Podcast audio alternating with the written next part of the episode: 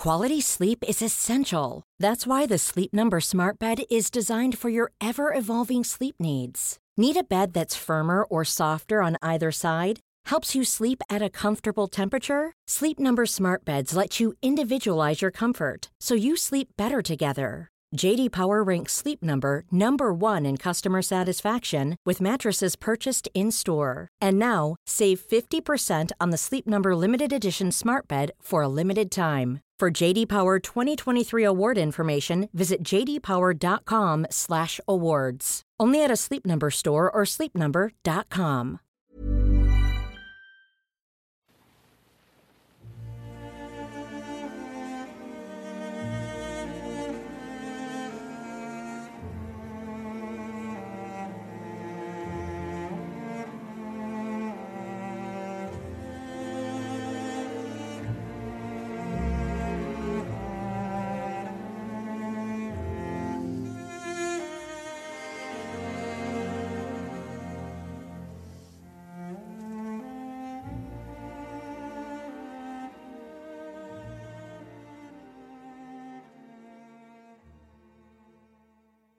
سلام امیدوارم که خوب باشید. من احسان طریقت هستم و شما به قسمت 17 همه پادکست دایره داستان گوش می‌دید.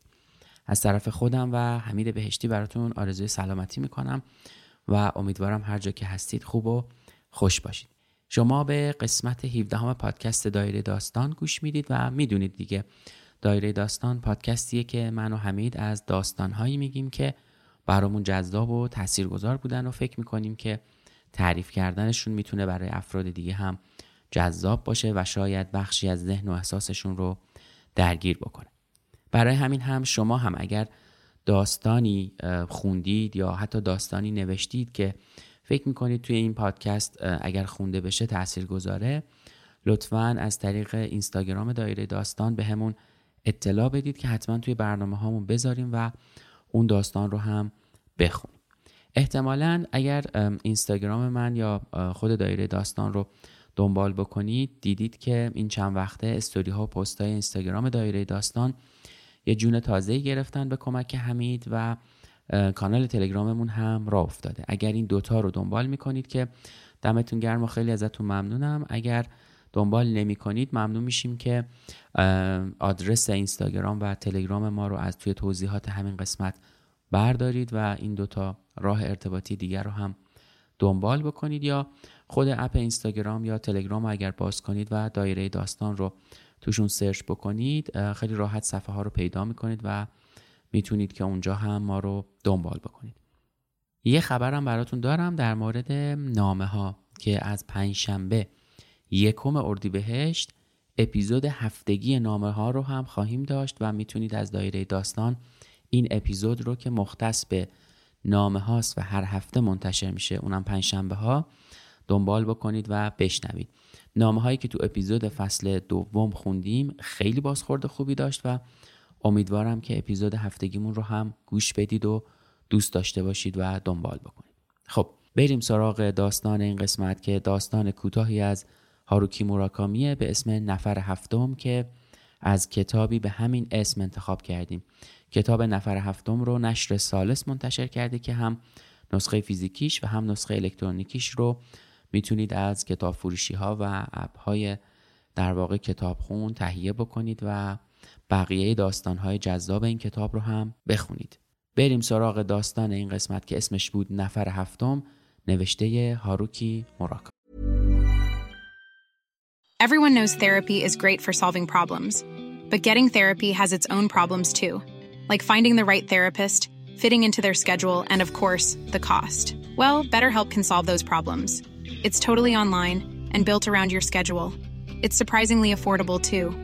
Connect with a credentialed therapist by phone, video, or online chat, all from the comfort of your home.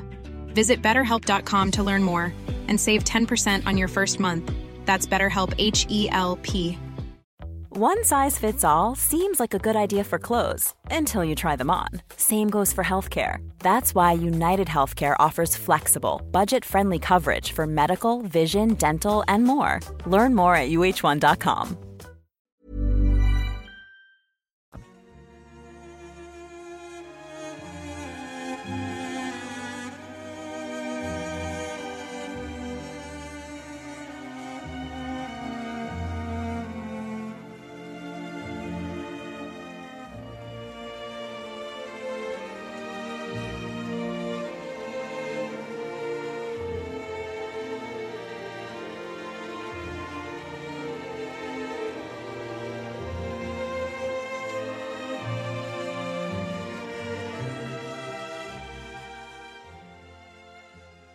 نفر هفتم نفر هفتم تقریبا به نجوا گفت نزدیک بود یک موج عظیم مرا با خود ببرد بعد از ظهر یک روز ماه سپتامبر بود و من ده سال داشتم آن مرد آخرین نفری بود که آن شب ماجرایش را تعریف می کرد. اغربه های ساعت از ده گذشته بود. جمع کوچکی که حلقه بار گرد هم نشسته بودند می توانستند صدای باد را که در تاریکی با سرعت به سمت غرب میوزید بشنوند. باد درختان را تکان می‌داد. پنجره ها را به سر و صدا میانداخت و با سفیری شدید خانه را تکان می‌داد. او گفت آن موج بزرگترین موجی بود که در تمام عمرم دیده بودم. موج عجیبی بود. یک حیولای واقعی. مکسی کرد و گفت آن موج به سختی رهایم کرد اما به نظر خودم با ارزشترین چیزهای زندگیم را به کام خود کشید و به دنیای دیگر برد. سالها طول کشید تا دوباره آن سالهای گرانبهایی را که دیگر هیچ وقت باز نمیگردند پیدا کنم و درد این ماجرا بهبود پیدا کند. به نظر می آمد نفر هفتم در عواست ششمین دهه زندگیش باشد. لاغر و بلند قد بود. سبیل داشت و جای زخمی کوتاه اما عمیق که شاید به ضرب تیغی کوچک ایجاد شده بود کنار چشم راستش بود. تارهای سیخ و زبر سفید روی موهای کوتاهش به چشم می آمد. و بر چهرهش نگاهی بود که می‌شد در چهره آدمهایی که نمی توانند کلماتی را که می‌خواهند پیدا کنند دید. با این حال در مورد او به نظر می آمد که این حالت چهره انگار قسمتی از وجودش و متعلق به مدتها پیش از این باشد. زیر کت پشمی خاکستریش پیراهن آبی ساده پوشیده بود و هر از گاهی دستش را به سمت یقه می برد. هیچ کدام از کسانی که آنجا جمع شده بودند نمی‌دانستند نامش چیست یا زندگیش را چگونه میگذراند. مرد گلویش را صاف کرد و برای یک لحظه یا بیشتر حرفهایش در سکوت گم شد. بقیه منتظر بودند تا ادامه بدهد. گفت در مورد من آن یک موج بود. البته نمی‌توانم بگویم برای هر کدام از شما چه خواهد بود. اما در مورد من شکل یک موج عظیم را به خود گرفت. یک روز ناگهان بی هیچ هشداری خودش را به شکل موجی عظیم نشانم داد و ویرانگر بود. من در یک شهر ساحلی در استان سه بزرگ شدم. شهر کوچکی بود و شک دارم که اگر نامش را بگویم کسی از شما آن را بشناسد. پدرم پزشک آنجا بود. برای همین من دوران کودکی راحتی داشتم. از وقتی که یادم می آمد بهترین دوستم پسری بود که او را که خطاب می کنم. خانهشان نزدیک خانه ما بود. یک سال پایین تر از من درس می خوند. مثل دو برادر بودیم. با هم مدرسه می رفتیم و برمیگشتیم و همیشه وقتی به خانه می رفتیم با همدیگر بازی می کردیم. در مدت دوستی طولانیمان هیچ وقت با هم دعوا نکردیم. من برادری داشتم که شش سال از خودم بزرگتر بود اما به خاطر اختلاف سن و سال و سلیقه هایمان هیچ وقت با هم دیگر صمیمی نبودیم و عاطفه برادری حقیقی من از آن دوستم که بود. که موجود لاغر و کوچکی بود با چهره رنگ پریده که به دخترها میمانست. یک جور اختلال گفتاری داشت که باعث می‌شد برای کسانی که نمی شناختندش مثل عقب مانده ها به نظر بیاید و چون خیلی ضعیف بود در مدرسه و خانه همیشه حامیش بودم تقریبا درشت هیکل و ورزشکار بودم و بچه های دیگر از من حساب می بردند. اما دلیل اصلی اینکه از مصاحبت با که لذت می بردم این بود که او پسر دوست داشتنی و دلپاکی بود. او حتی یک ذره هم عقب ماندگی ذهنی نداشت اما به خاطر اختلال گفتاریش در مدرسه خیلی موفق نبود. در خیلی از درسها به سختی خودش را به بقیه میرساند. با این حال در کلاس هنر فوقالعاده بود. فقط کافی بود یک مداد یا رنگ به دستش بیفتد. آن وقت تصویرهایی می‌کشید آنقدر زنده که حتی معلم را هم شگفت زده می‌کرد. او پشت سر هم مسابقات را می‌برد و مطمئنم اگر در بزرگسالی هم نقاشی را ادامه می‌داد هنرمند مشهوری می‌شد. نقاشی کردن از منظره دریا را دوست داشت به ساحل می‌رفت و ساعتها نقاشی می‌کرد. من هم بیشتر وقتها کنارش می نشستم و حرکات چابک و دقیق قلمش را نگاه می کردم که چطور در چند ثانیه آن رنگ ها و شکل های تا آن حد زنده را در جایی که تا قبل از آن فقط یک ورقه کاغذ سفید خالی بود به وجود می آورد. حالا می‌فهمم که این مسئله به خاطر استعداد نابش بود. سپتامبر یک سال طوفانی عظیم به منطقه ما هجوم آورد. رادیو اعلام کرد که این طوفان بدترین طوفان ده سال گذشته است. مدرسه ها بسته شد و همه مغازه ها کرکرهایشان را برای مقابله با طوفان پایین کشیدند. در حالی که مادرم تمام روز را در آشپزخانه مشغول تهیه غذا برای شرایط اضطراری بود. پدر و برادرم از صبح زود دست به کار شدند و همه طوفانگیرها را میخکوبی کردند. قوطی ها و بطری ها را با آب پر کردیم و مهمترین چیزهایمان را برای تخلیه احتمالی داخل کوله پشتی گذاشتیم. برای بزرگترها طوفان مایه اذیت و آزار و تهدیدی بود که هر سال مجبور بودند با آن مقابله کنند. اما برای ما بچه ها که چنین نگرانی هایی نداشتیم طوفان همانند یک سیرک بزرگ فوقالعاده و منبع شگفتانگیزی از هیجان بود. بعد از ظهر بود که رنگ آسمان ناگهان تغییر کرد. چیزی عجیب و رویایی در آن بود. من بیرون توی ایوان ماندم و تا زمانی که باد شروع کرد به زوزه کشیدن و باران مثل مشتی شن با صدای عجیب خشکی روی خانه فرو ریخت آسمان را تماشا می کردم. بعد آخرین طوفانگیر را هم بستیم و در تاریکی توی خانه نشستیم و به رادیو گوش دادیم. رادیو اعلام کرد که این طوفان به خصوص با باران زیادی همراه نبوده اما باد خسارت زیادی وارد کرده است. طوفان سقف خانه ها را خراب و کشتی ها را واژگون کرده. اشیاء معلق در هوا هم خیلی ها را کشته یا زخمی کرده بودند. آنها بارها و بارها به مردم هشدار دادند از خانه هایشان بیرون نروند. هر چند وقت یک بار خانه قشقش صدا می کرد و درست مثل آنکه یک دست عظیم تکانش بدهد به لرزه در می آمد. گاهی وقتها هم شیعی که به نظر خیلی سنگین می آمد به شدت به طوفانگیر می خورد. پدرم حس می‌زد این اشیا های سقف همسایه ها هستند که کنده شدند. برای نهار برنج و املتی را که مادرم پخته بود خوردیم و به رادیو گوش دادیم و منتظر شدیم طوفان فرو بنشیند. اما هیچ نشانه ای از فرو نشستن طوفان نبود. رادیو اعلام کرد که با رسیدن طوفان به سواحل استان سه از شدت طوفان کاسته خواهد شد و در حال حاضر طوفان آهسته به سمت شمال شرق در حرکت است. باد هنوز وحشیانه زوزه می‌کشید و هر چیزی را که روی زمین بود ریشه کم می‌کرد و با خود به انتهای جهان می‌برد. باد یک ساعتی با همین شدت میوزید اما ناگهان سکوت همه جا را در بر گرفت. ناگهان هوا آرام شد و توانستیم صدای جیغ پرنده ای را از دوردست بشنویم. پدرم طوفانگیر را به قدر شکافی باز کرد و نگاهی به بیرون انداخت. باد ایستاده بود و دیگر باران نمیبارید. ابرهای زخیم و تیره از پهنه آسمان کنار رفت و اینجا و آنجا قسمتهایی از آبی آسمان پدیدار شد. در حیات بار سنگین باران از روی شاخه های درختان فرو می چکید. پدر به من گفت ما در چشم طوفان هستیم. هوا مدتی آرام می ماند. شاید 15 یا 20 دقیقه.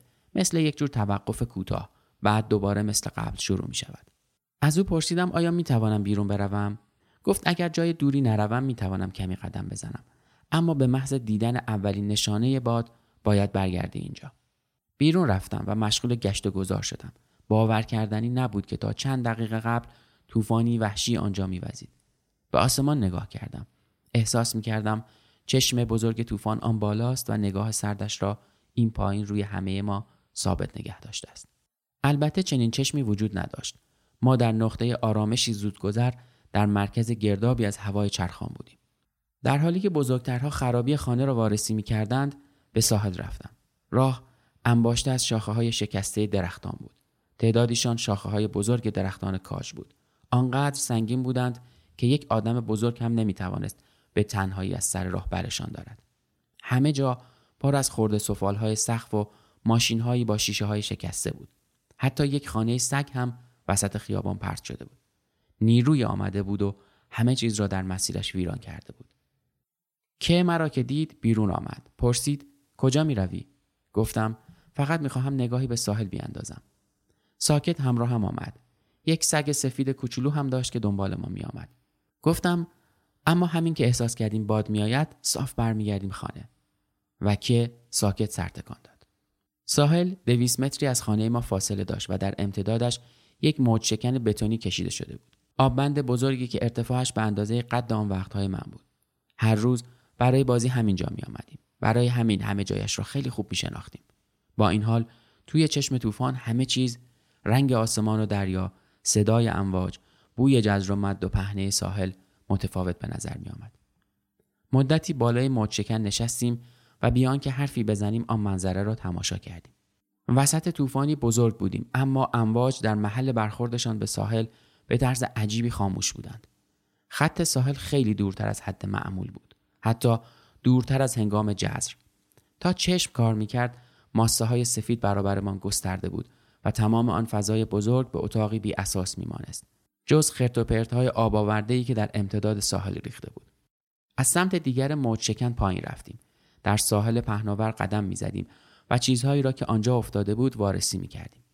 اسباب بازی های پلاستیکی، صندل، تکه های چوبی که شاید زمانی قسمتی از اساس خانه بودند تکه های لباس بطری های عجیب صندوق های شکسته که رویشان نوشته های ناآشنایی داشت و چیزهای غیرقابل شناسایی دیگر به یک آب نبات فروشی بزرگ میمانست احتمالا طوفان این چیزها را از جای دور به اینجا آورده بود وقتی چیزی غیرعادی توجه ما را جلب می کرد برش می داشتیم. نگاه درهم و برهمی به آن می انداختیم و کارمان که تمام می شد سگ که می آمد و خوب بویش می کشید. پنج دقیقه بیشتر نگذشته بود که پی بردم امواج درست تا نزدیک من پیش آمدند. دریا بی صدا و به هیچ هشداری یک بار زبان بلند و نرمش را تا جایی که من در آن ایستاده بودم دراز کرده بود. تا آن وقت چنین چیزی ندیده بودم. در ساحل بزرگ شده بودم و می‌دانستم اقیانوس تا چه حد می‌تواند خطرناک باشد. خشونتی که با دریا بود قافلگیرانه ضربه می‌زد و به همین خاطر مراقب بودم و خودم را از حاشیه آب دور نگه داشته بودم. با وجود این موجها تا چند سانتیمتری جایی که در آن ایستاده بودم جلو آمده بودند. بعد آب همانطور خاموش پس می‌کشید و عقب میایستاد. موجهایی که به من نزدیک شده بودند همانقدر بیآزار بودند که همه موجها می‌توانند باشند. به شستشوی ملایم ساحل ماسه‌ای میماند اما چیزی منحوس در آن بود. چیزی شبیه حس دست زدن به پوست یک خزنده که باعث می‌شد پشتم مورمور شود. ترسی کاملا بی اساس و کاملا حقیقی بود. از روی غریزه می‌دانستم این موجها زنده اند. آنها می‌دانستند که من آنجا هستم و می‌خواستند برو بایندم. انگار جانور آدمخوار عظیمی جایی در علفزاری کمین نشسته و در فکر لحظه بود که به سویم حمله کند و با دندانهای تیزش مرا از هم بدرد. باید فرار می‌کردم. رو به که داد زدم از اینجا می‌روم. ده متری پایینتر از ساحل پشت به من چون باطمه نشسته بود و به چیزی نگاه می‌کرد. مطمئن بودم که به قدر کافی بلند داد زدم اما به نظر نمی رسید صدا به او رسیده باشد. احتمالا آنقدر مجذوب چیزی که پیدا کرده بود شده بود که متوجه فریادم نشد. که همینطور بود. آنقدر مشغول هر چیزی می‌شد که همه چیز را فراموش می‌کرد. شاید هم من آنقدری که فکر می‌کردم بلند داد نزده بودم. یادم میآید که صدایم به نظر عجیب میآمد. انگار از آن کس دیگری بود. بعد قررش عمیقی شنیدم. انگار که زمین میلرزید. در حقیقت پیش از شنیدن صدای قررش صدای دیگری شنیدم. صدای عجیب شرشر. انگار آب زیادی از میان حفره‌ای در زمین می جوشید. صدا لحظاتی ادامه داشت و بعد قطع شد و بعد آن قررش عجیب را شنیدم. حتی آن صدا هم باعث نشد که سر بلند کند. هنوز چون باطمه نشسته بود و با تمرکزی عمیق به چیزی کنار پایش نگاه می‌کرد. احتمالا صدای قررش را نشنیده بود. نمی‌دانم چطور شده بود که او صدایی به آن بلندی که زمین را میلرزاند نشنیده باشد. شاید به نظر عجیب بیاید اما شاید آن صدا صدایی بود که فقط من می توانستم بشنوم. صدایی خاص. حتی انگار سگ که هم متوجه آن صدا نشده بود و می‌دانید که سگها چقدر نسبت به صدا حساس هستند. فکر کردم به سمت که بدوم او را بگیرم و از آنجا بیرون ببرم. تنها کاری که باید انجام می‌دادم همین بود. می‌دانستم که موج میآید و که خبر ندارد به همان خوبی که می‌دانستم باید چه کار کنم. تنها و با تمام سرعت به سمت آببند دویدم. مطمئنم دلیل این کار ترس بود. ترسی آنچنان نیرومند که صدایم را گرفته بود و کاری کرده بود پاهایم به اختیار خودشان بدوند. تلو تلو خوران در امتداد ساحل نرم ماسعی تا موج شکن دویدم و آنجا برگشتم و به طرف که داد کشیدم. عجله کن که از اونجا دور شد داره موج میاد. صدا این بار اثر کرد. پی بردم که صدای قررش متوقف شده است و سرانجام که فریاد مرا شنید و سر بلند کرد. اما خیلی دیر شده بود. موج همچون مار عظیمی که سرش را بالا گرفته و آماده حمله باشد به سمت ساحل می شتافت. در عمرم چنین چیزی ندیده بودم. موج به اندازه یک ساختمان سه طبقه بلندی داشت. موج بی صدا پشت سر که بلند شد و پهنه آسمان را مسدود کرد. که چند ثانیه سردرگم به من نگاه کرد. بعد انگار چیزی حس کرده باشد. به سمت موج برگشت. تقلا کرد فرار کند اما زمانی برای فرار باقی نمانده بود.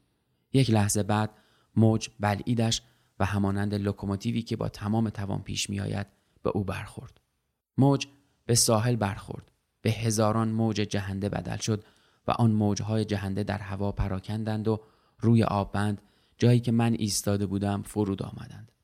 با پناه گرفتن پشت موج شکن از برخورد آن در امان ماندم فقط لباسهایم خیس شده بود دوباره روی دیوار جهیدم و ساحل را از نظر گذراندم. موج برگشته بود و با صدای بلند به دریا فرو میریخت. به قالیچه عظیمی میمانست که یکی تا انتهای دیگر جهان تکانده باشدش.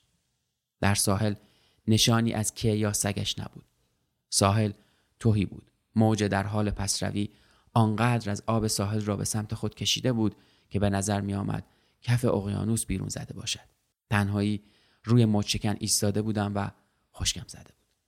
دوباره سکوت همه جا را فرا گرفت. سکوتی چنان سخت که انگار صدا از جهان گرفته شده است. موج که را بلعیده بود و در دور دست ها ناپدید شده بود. همانجا ایستاده بودم و نمی‌دانستم چه کنم. آیا باید به ساحل می‌رفتم؟ شاید که جایی در پایین زیر ماسه ها دفن شده بود. اما تصمیم گرفتم آببند را ترک نکنم. از روی تجربه می‌دانستم امواج بزرگ اغلب دوتایی یا ستایی میآیند. مطمئن نیستم چه مدت گذشت. شاید ده یا 20 ثانیه توهی و اسرارآمیز گذشته بود که همانطوری که حد زده بودم موج بعدی از راه رسید. قررش عظیم دیگری ساحل را به لرزه درآورد و دوباره بعد از خاموشیش موج عظیم دیگری برای ضربه زدن سر برافراشت. برابرم قد کشید و همانند صخره مرگاور جلوی آسمان را سد کرد. اما این بار فرار نکردم. مسهور و میخکوب به دیوار منتظر حمله موج بودم. حالا که دیگر که نبود فرار کردن سودی نداشت. مطمئن نیستم چه چیزی باعث شد آنجا بیستم. شاید هم مغلوب ترس شده بودم و خشکم زده بود. موج دوم به همان بزرگی موج اول و حتی بزرگتر بود. از فراز سرم فرو ریخت و همانند دیواری آجری که در حال فروپاشی باشد شکلش را از دست داد. آنقدر بزرگ بود که دیگر واقعی به نظر نمی رسید گویی که آن موج چیز دیگری چیزی از دنیای دوردست بود که تنها شکل موج را داشت. خودم را برای لحظه ای که تاریکی فرایم می گرفت آماده کردم. حتی چشمهایم را نبستم. یادم هست که قلبم با وضوحی باور نکردنی می تبید. اما در لحظه ای که موج مقابل من رسید متوقف شد. انگار نیرویش ته کشیده باشد یک باره نیروی پیشرویش را از دست داد و در فضا سرنگون شد و در سکوت فرو پاشید و آنچه من در تاج آن موج و در زبان شفاف و بیرحمان دیدم که بود باور کردنش مشکل است اما اگر هم باور نکنید ملامتتان نمی کنم. حتی خودم هم الان به سختی می توانم باورش کنم. نمی توانم چیزی را که دیدم بهتر از این توصیف کنم اما می‌دانم که نه خیالات بود نه توهم.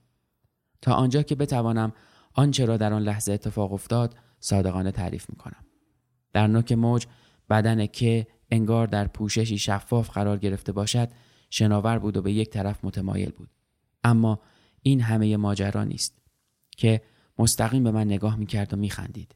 دوست من آنجا برابر من قرار داشت. آنقدر نزدیک که می‌توانستم دست دراز کنم و لمسش کنم.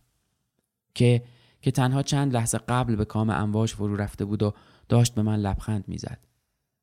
نه یک لبخند عادی نیشخندی بزرگ که از یک گوش تا گوش دیگرش امتداد داشت. چشمان سرد و افسردهش روی چشمان من قفل شده بود.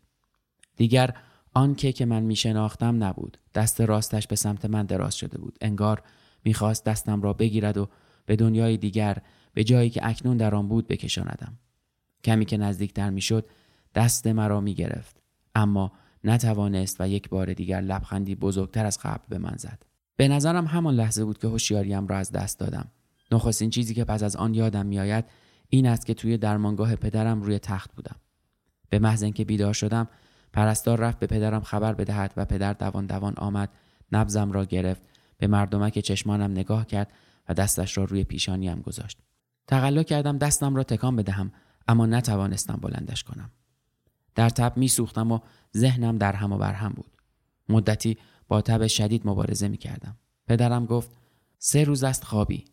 یکی از همسایه ها که تمام ماجرا را دیده بود مرا به خانه برگردانده بود. نتوانسته بودند که را پیدا کنند. خواستم چیزی به پدرم بگویم. باید چیزی به او می‌گفتم اما زبان باد کرده و بیحسم نمی‌توانست کلمات را شکل بدهد. انگار جانوری در دهانم لانه کرده بود.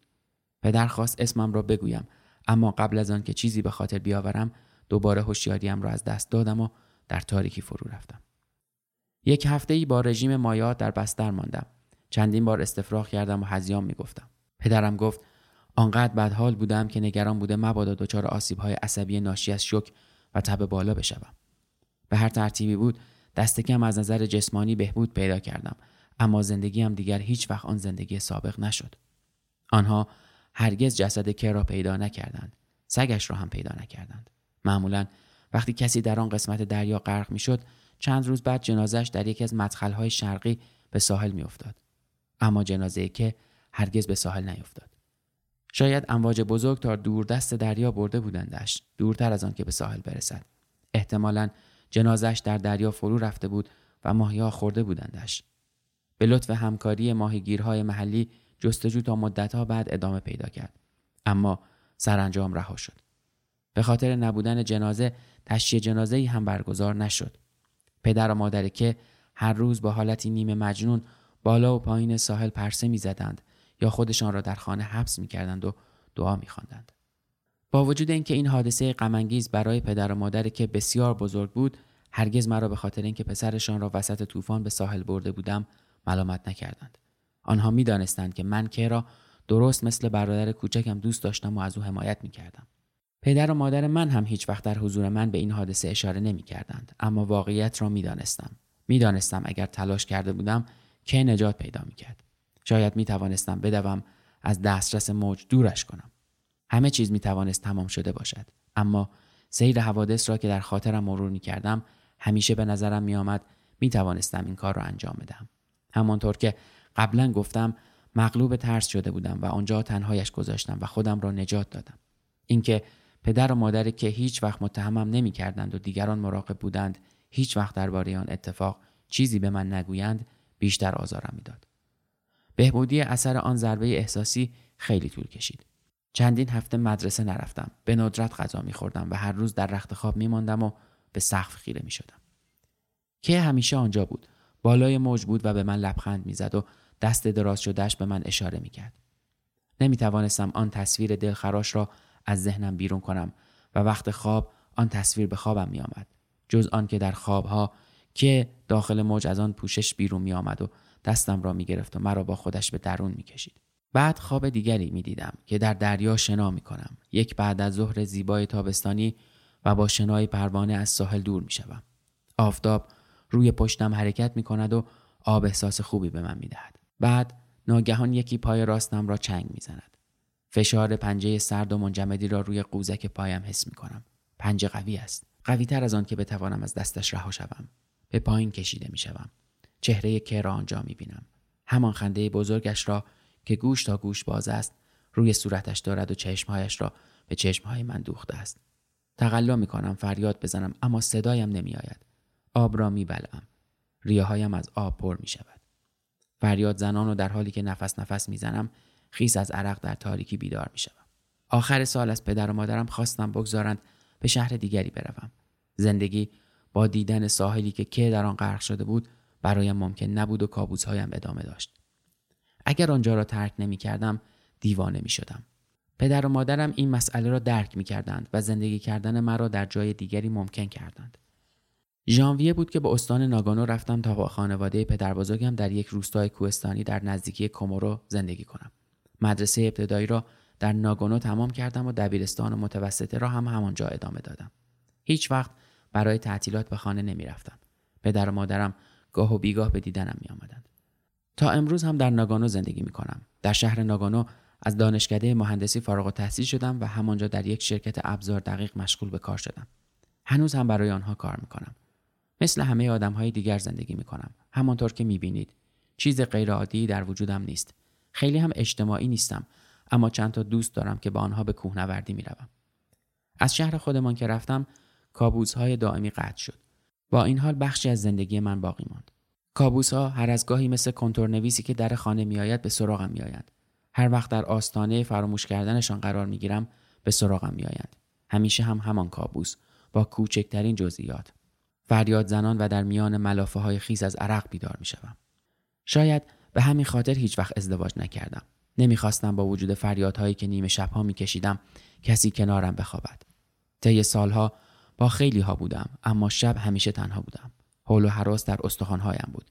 چیزی که هیچ وقت نمی‌خواستم با کس دیگری قسمتش کنم بیشتر از چهل سال دور از شهر خودم زندگی کردم هرگز نزدیک آن ساحل یا ساحل دیگری نرفتم می ترسیدم اگر این کار را بکنم خوابم به واقعیت بپیوندد همیشه از شنا کردن لذت می بردم اما بعد از آن روز هیچ وقت به استخر نرفتم. هیچ وقت نزدیک دریاچه ها یا رودهای عمیق نرفتم. از قایق ها دوری می کردم و سوار هواپیما نمی شدم با وجود همه اینها نمی توانستم خودم را از فکر غرق شدن خلاص کنم. این پیشاگهی تاریک همانند دست سرد که ذهنم را در اختیار گرفته بود و رها نمی کرد. بهار سال قبل سرانجام از ساحلی که موج که را در آن رو بود دوباره دیدن کردم. سال قبل پدرم به خاطر سرطان مرد و برادرم خانه قدیمیمان را فروخت. انبار را که میگشت کارتونی پر از وسایل کودکی من را پیدا کرده بود که آنها را برایم به ناگانو فرستاد. بیشترشان خرت های بی مصرف بودند. اما یک دسته از نقاشی هایی که که کشیده بود و به من داده بود هم بینشان بود. احتمالا پدر و مادرم آنها را به عنوان یادگاری از که برایم نگه داشته بودند. اما آن تصاویر جز بیدار کردن آن حراس قدیمی در من ثمری نداشت. آن تصویرها باعث شد احساس کنم انگار روح کی از درونشان برگشته است. به همین خاطر بود که به سرعت آنها را به داخل بسته‌بندی کاغذیشان برگرداندم و تصمیم گرفتم دورشان بیاندازم. با این حال نمی توانستم خودم را راضی کنم. بعد از چند روز تردید دوباره بسته را گشودم و خودم را وادار کردم تا نگاهی طولانی و دقیق به نقاشی های آبرنگ که بیاندازم. بیشترشان منظره بود. تصاویری از پهنه اقیانوس و ساحل ماسه‌ای، درختهای کاج و شهر و همه با چنان وضوحی رنگامیزی شده بود که به خوبی از دستان که می شناختم. با وجود گذشت سالها وضوح شگفتانگیزی داشتند و با مهارتی حتی بیشتر از آنچه به خاطر می آوردم ترسیم شده بود. وقتی داشتم ورقشان می‌زدم خودم را غرق خاطره های شورانگیزی یافتم. احساسات عمیق که از پس نقاشیهایش پیدا بود. جوری که او به جهان نگاه می‌کرد. کارهایی که با همدیگر انجام داده بودیم. جاهایی که با هم رفته بودیم. همه اینها با شدت تمام به خاطرم آمد و پی بردم که چشمهای او چشمهای منند. که از آن پس با همان دید زلال و سرزندهی به دنیا نگاه می کردم که پسرکی که در کنار من راه می رفت نگاه می کرد. از آن روز به بعد هر روز بعد از برگشتن از سر کار یکی از نقاشی های که را روی میزم نگاه می کردم. این کار برایم عادت شده بود. ساعتها برابر یکی از نقاشی ها می نشستم و در هر کدام یکی از منظره های شیرین کودکیم را که مدتی طولانی از خاطرم بیرون کرده بودم میافتم. هر وقت به یکی از کارهای که نگاه می کردم این احساس به من دست می‌داد که چیزی در تمام جسمم رسوخ می کند. یک هفته ای به همین منوال گذشت. یک روز غروب فکری به ذهنم خطور کرد.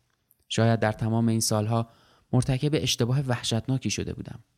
بی تردید که بالای آن موج با نفرت نگاهم نمی کرد و تقلا نمی کرد مرا با خودش ببرد. خنده ترسناکش هم بیشتر به خاطر خطای دید یا بازی نور و سایه بود. احتمالا از هوش رفته بود. شاید هم داشت به خاطر جدای ابدیمان لبخندی مهربانانه به من می‌زد. نگاه تند نفرت آلودی که فکر می کردم در چهره او دیدم چیزی نبود جز بازتاب حراس عمیقی که در آن لحظه مرا در بر گرفته بود.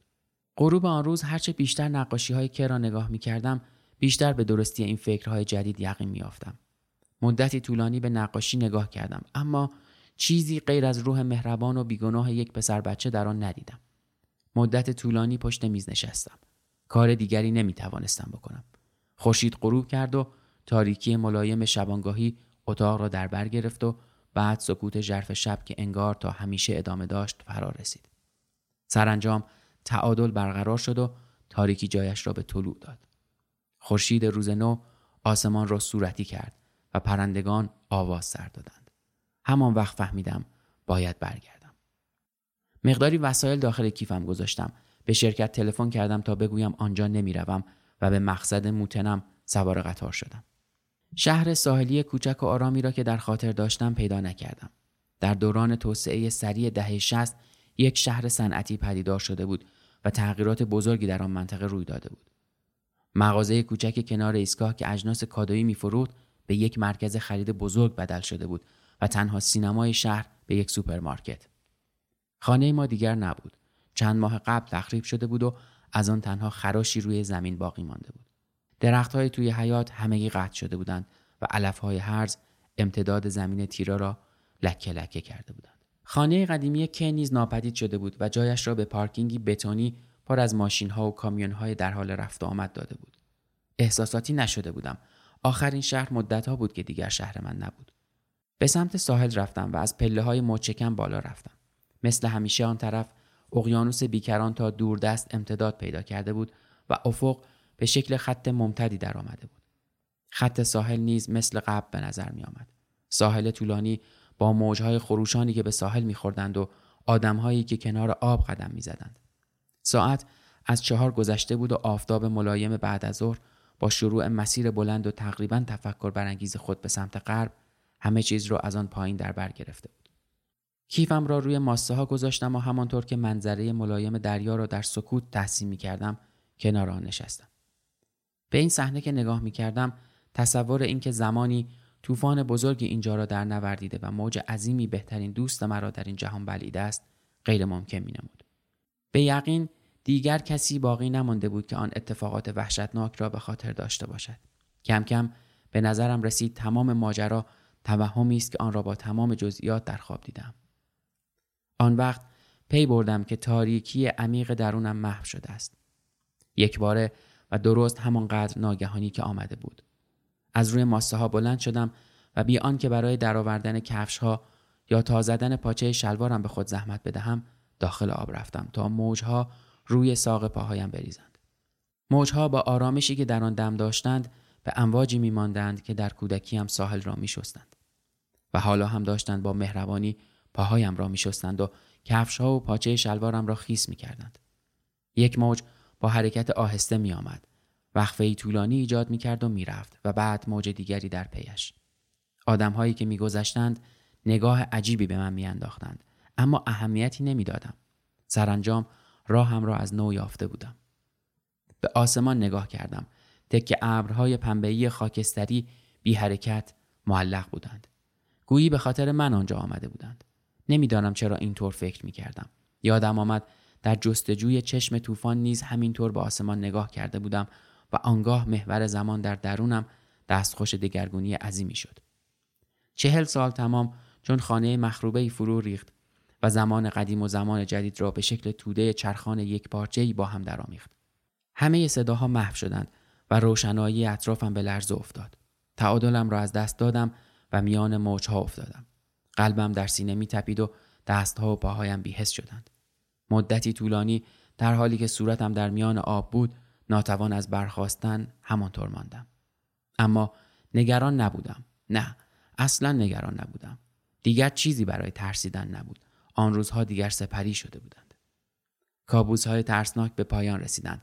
دیگر نیمه های شب فریاد زنان از خواب بیدار نمی‌شوم و حالا میکوشم زندگیم را از نو آغاز کنم. نه می‌دانم برای شروع دوباره خیلی دیر است. شاید زمان زیادی برای زیستن باقی نمانده باشد. اما حتی اگر هم دیر باشد به این خاطر که سرانجام توانستم خوشبختی را به دست بیاورم و بهبود پیدا کنم شکر گذارم بله شکر گذارم این امکان وجود داشت که هنوز نجات نیافته باشم و زندگیم نگران و فریاد زنان در تاریکی به پایان برسد. نفر هفتم سکوت کرد و دیگران را تک تک از نظر گذراند. هیچ کس حرفی نمی‌زد حتی انگار کسی نفس نمی‌کشید همه منتظر باقی ماجرا بودند بیرون باد ایستاده بود و چیزی تکان نمی‌خورد. نفر هفتم انگار به دنبال کلمات باشد یک بار دیگر دستش رو به سمت یقه برد. او گفت به ما می‌گفتند تنها چیزی که آدم باید از آن بترسد خود ترس است اما من به این حرف اعتقاد ندارم. بعد اضافه کرد خب البته ترس شکلهای گوناگونی دارد و زمانهای مختلفی به طرف آدم میآید و از پا درش میآورد. اما ترسناکترین کاری که می‌توان در چنین مواقعی کرد آن است که به آن پشت کنی و چشمهایت را ببندی. برای اینکه آن وقت گرانبهاترین چیزی که در درونت هست می‌گیری و به چیز دیگری تسلیم می‌کنی. در مورد من یک موج بود.